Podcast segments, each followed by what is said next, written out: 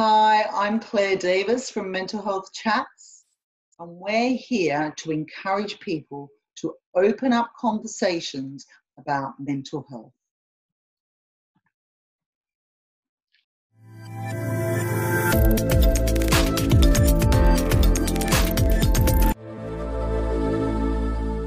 Hello, everyone. I'm Claire Davis for Mental Health Chats, and I'm back with the topic on sexual assault. So, hello, Liz. How are you going?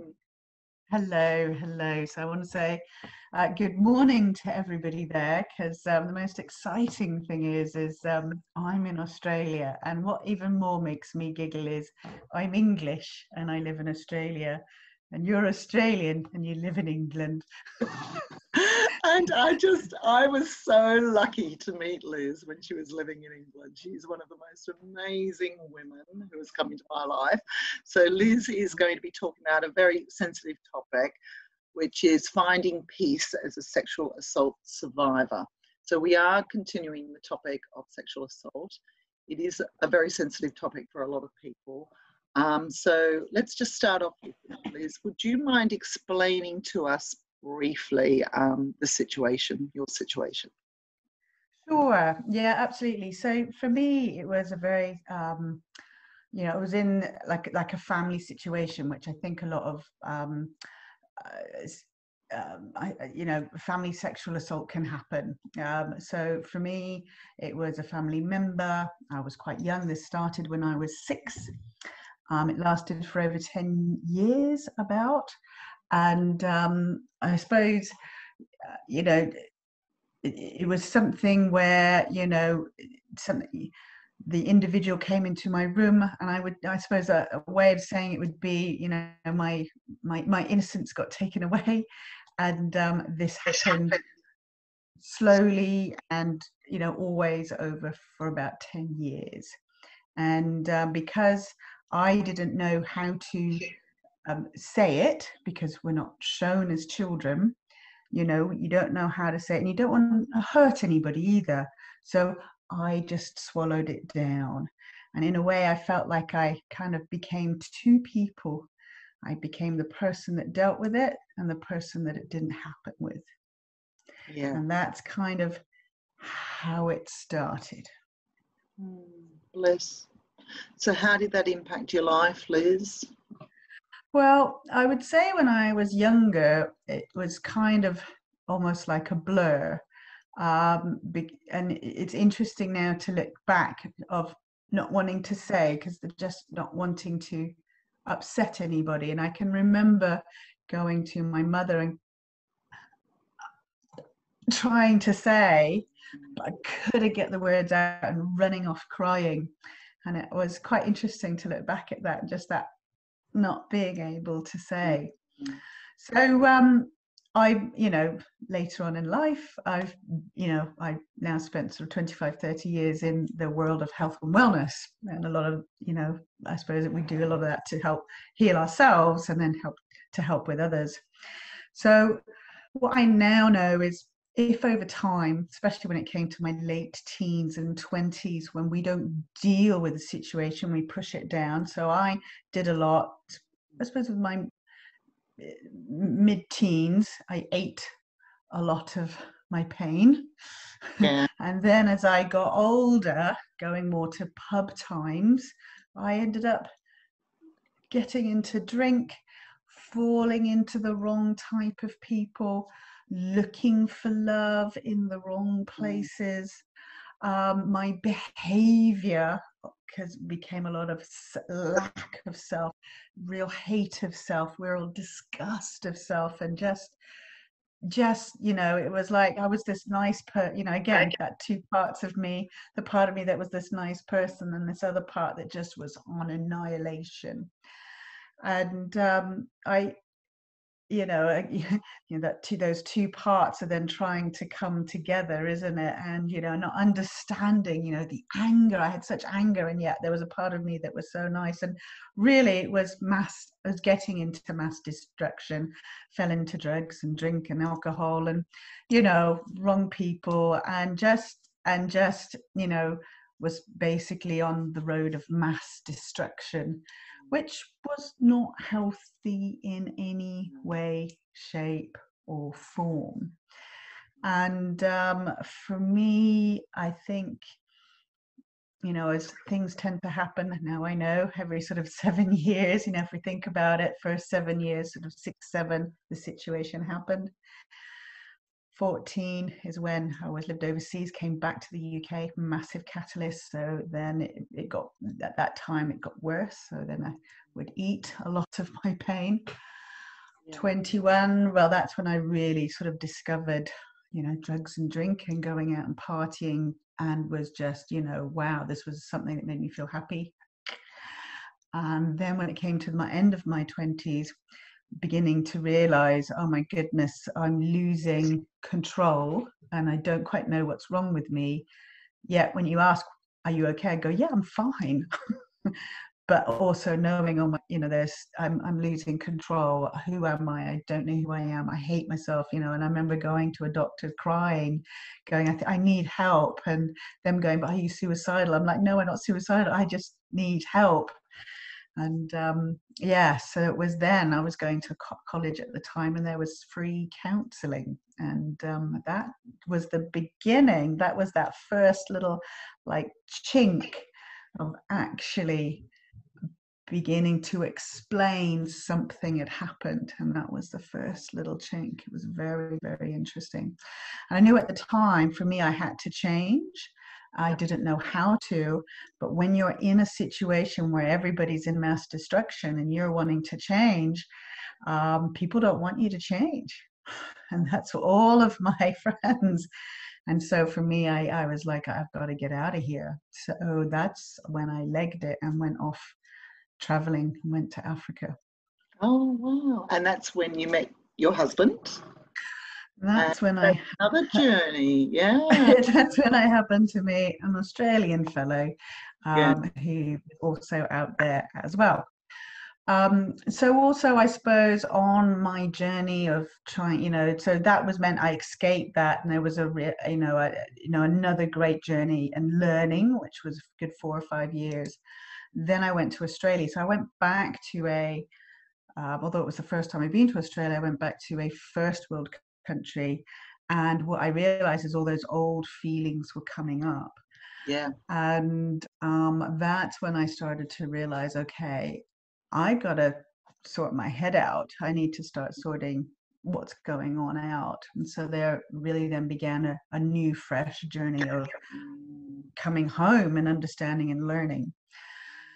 Um, so after my husband and I got married, well, we got married in 05 and um, by that time i was already 35 36 and um, so that's when i also started a fertility journey and um, um, you know basically i started fertility mainly because it, it wasn't happening after sort of two yeah. years and they couldn't find anything physically wrong so yeah. even after we did six ivfs all in all but even after several that's when i realized okay there's something else going on here. So, I've got to look inside. And so this is when I really started to deal with all of that stuff. And that was probably, I should say, life changing massive. Still didn't mean I ended up with a child straight away. That it still took 10 years. But it was the catalyst that made me realized I had to deal with this. And um, I want to say that that was huge. Um, I now do an awful lot of work. I, you know, I'm a coach. I, I specialize a lot in fertility and grief and abuse. Um, but the whole thing was um, just bringing all of that sludge, that horrible, that hate, all of that up to heal. And I want to say that's probably the biggest thing that we can do for ourselves. And I sort of believe that, you know, healing and peace is possible. Um, and that's one of my biggest sort of things is, is supporting people. And, you know, we don't have to be that pain. We don't have to be all of that emotional luggage. We, that doesn't have to define who we are. 100% Yeah. yeah And that's when I, I met you actually, Liz, when you were on this journey and just before you fell pregnant with your beautiful little girl. Um, so, how did you actually find peace to resolve this? Because I saw you growing through this, but how did you find peace? Yeah, so for me, really, it was a it was a massive catalyst of uh, of desperately trying to find the key of why I wasn't getting pregnant, and this was one internal thing. So as I said, that whole thing of me trying to find that voice um, it wasn't until years you know later and going through a lot of i suppose in a way therapy you know i did also many things which i now do now you know journey Yeah. processes and, and i'm a journey practitioner of finding that voice to be able to get all of that out and Yeah. heal. And i've done you know i can't say years how long but years of work years of working on this. And it, you know i think it was that was one massive big aspect. And this is mm-hmm. what i realized with unexplained infertility is looking at the scars that don't show up under the microscope um, and this was one thing because we can grow up and say look i'm fine now let's have a baby or let's carry on with life but if the unconscious mind is saying um, no no no we're still in trauma it is still playing in all of our cells and what I've also learned as well is patterns carry on in an unconscious level. They can be carried down from, you know, great grandparents, grandparents, parents to us. And so what I realize now is I'm quite sure. I mean, unfortunately, my father passed away, and I even even then I don't know how I would have brought it up with him, but with me with him is I'm sure that um, there I, am sure with my dad going to an english boarding school i'm sure that he, this is something that might have happened to him and it just got passed down and passed down and so my big realization was is oh my lord if i don't clear this for me for once for all and allow my body to really get this Yeah. then this is going to unconsciously pass down and i do not want that so that's where I was like, okay, bring it on. I, I, there is no stone that I will not unturn. There's no skeleton in my closet. There is nothing that I am not willing to, to allow me to be so completely healed and free from this. So I was like, bring it on, bring it on. And look, that is huge. That is huge. I mean, I work a lot now and it's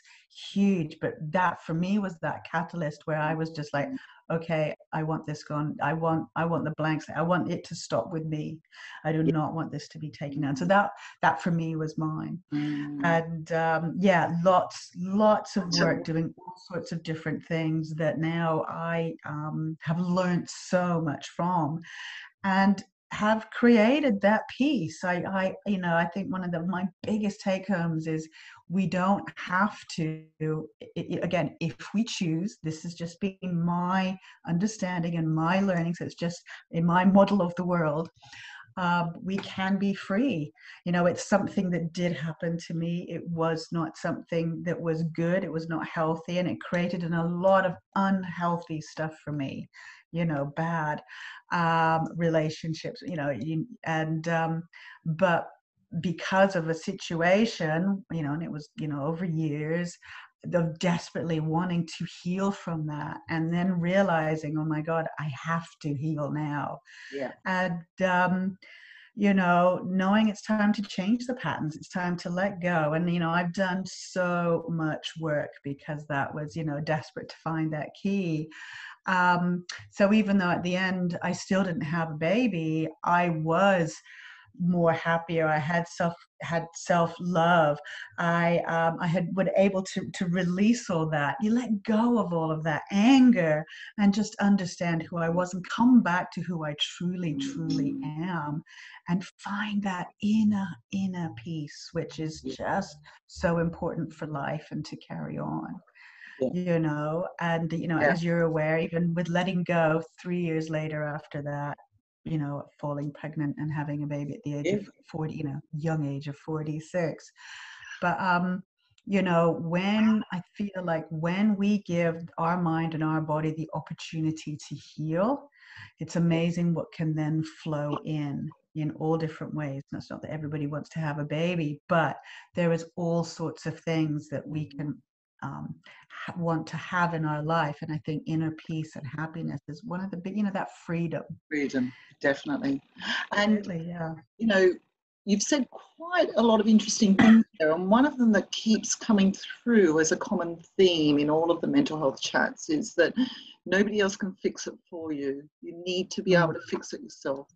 The other one is it takes a lot of time, a lot of time, especially through a major trauma. Sexual assault is a trauma. Um, so, especially through a major trauma, and people have got different traumas in different ways. And the way you've dealt with it, Liz, I've seen you grow.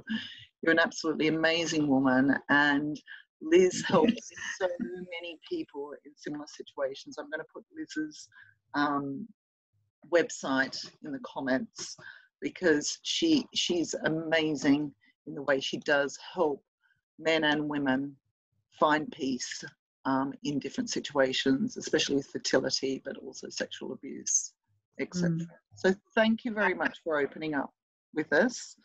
Um, Pleasure. Got, thank you. Um, we've got our next guest is our final guest um, before Benny comes back for sexual assault. We've got an extra guest for this topic, and her name is Claire Blaw, And Claire is CEO of um, a charity in the southwest of England called SARSAS, which stands for Somerset and Avon Rape and Sexual Abuse Support. I did have to read that because it's quite long. And she's going to be talking about um, the awareness of sexual assault. It's so much bigger than so many of us realize.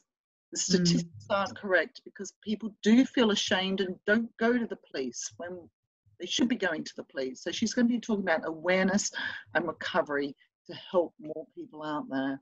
So mm. thank you, Liz. You've helped loads, loads of people there out there, and um, I look forward to our next speaker, Claire. Thank you. Ah, oh, beautiful. And thank you and love to everybody. And may you seek the healing that your body needs without a shadow of a doubt. Lots of love and thank you. Take care, Liz. Bye bye.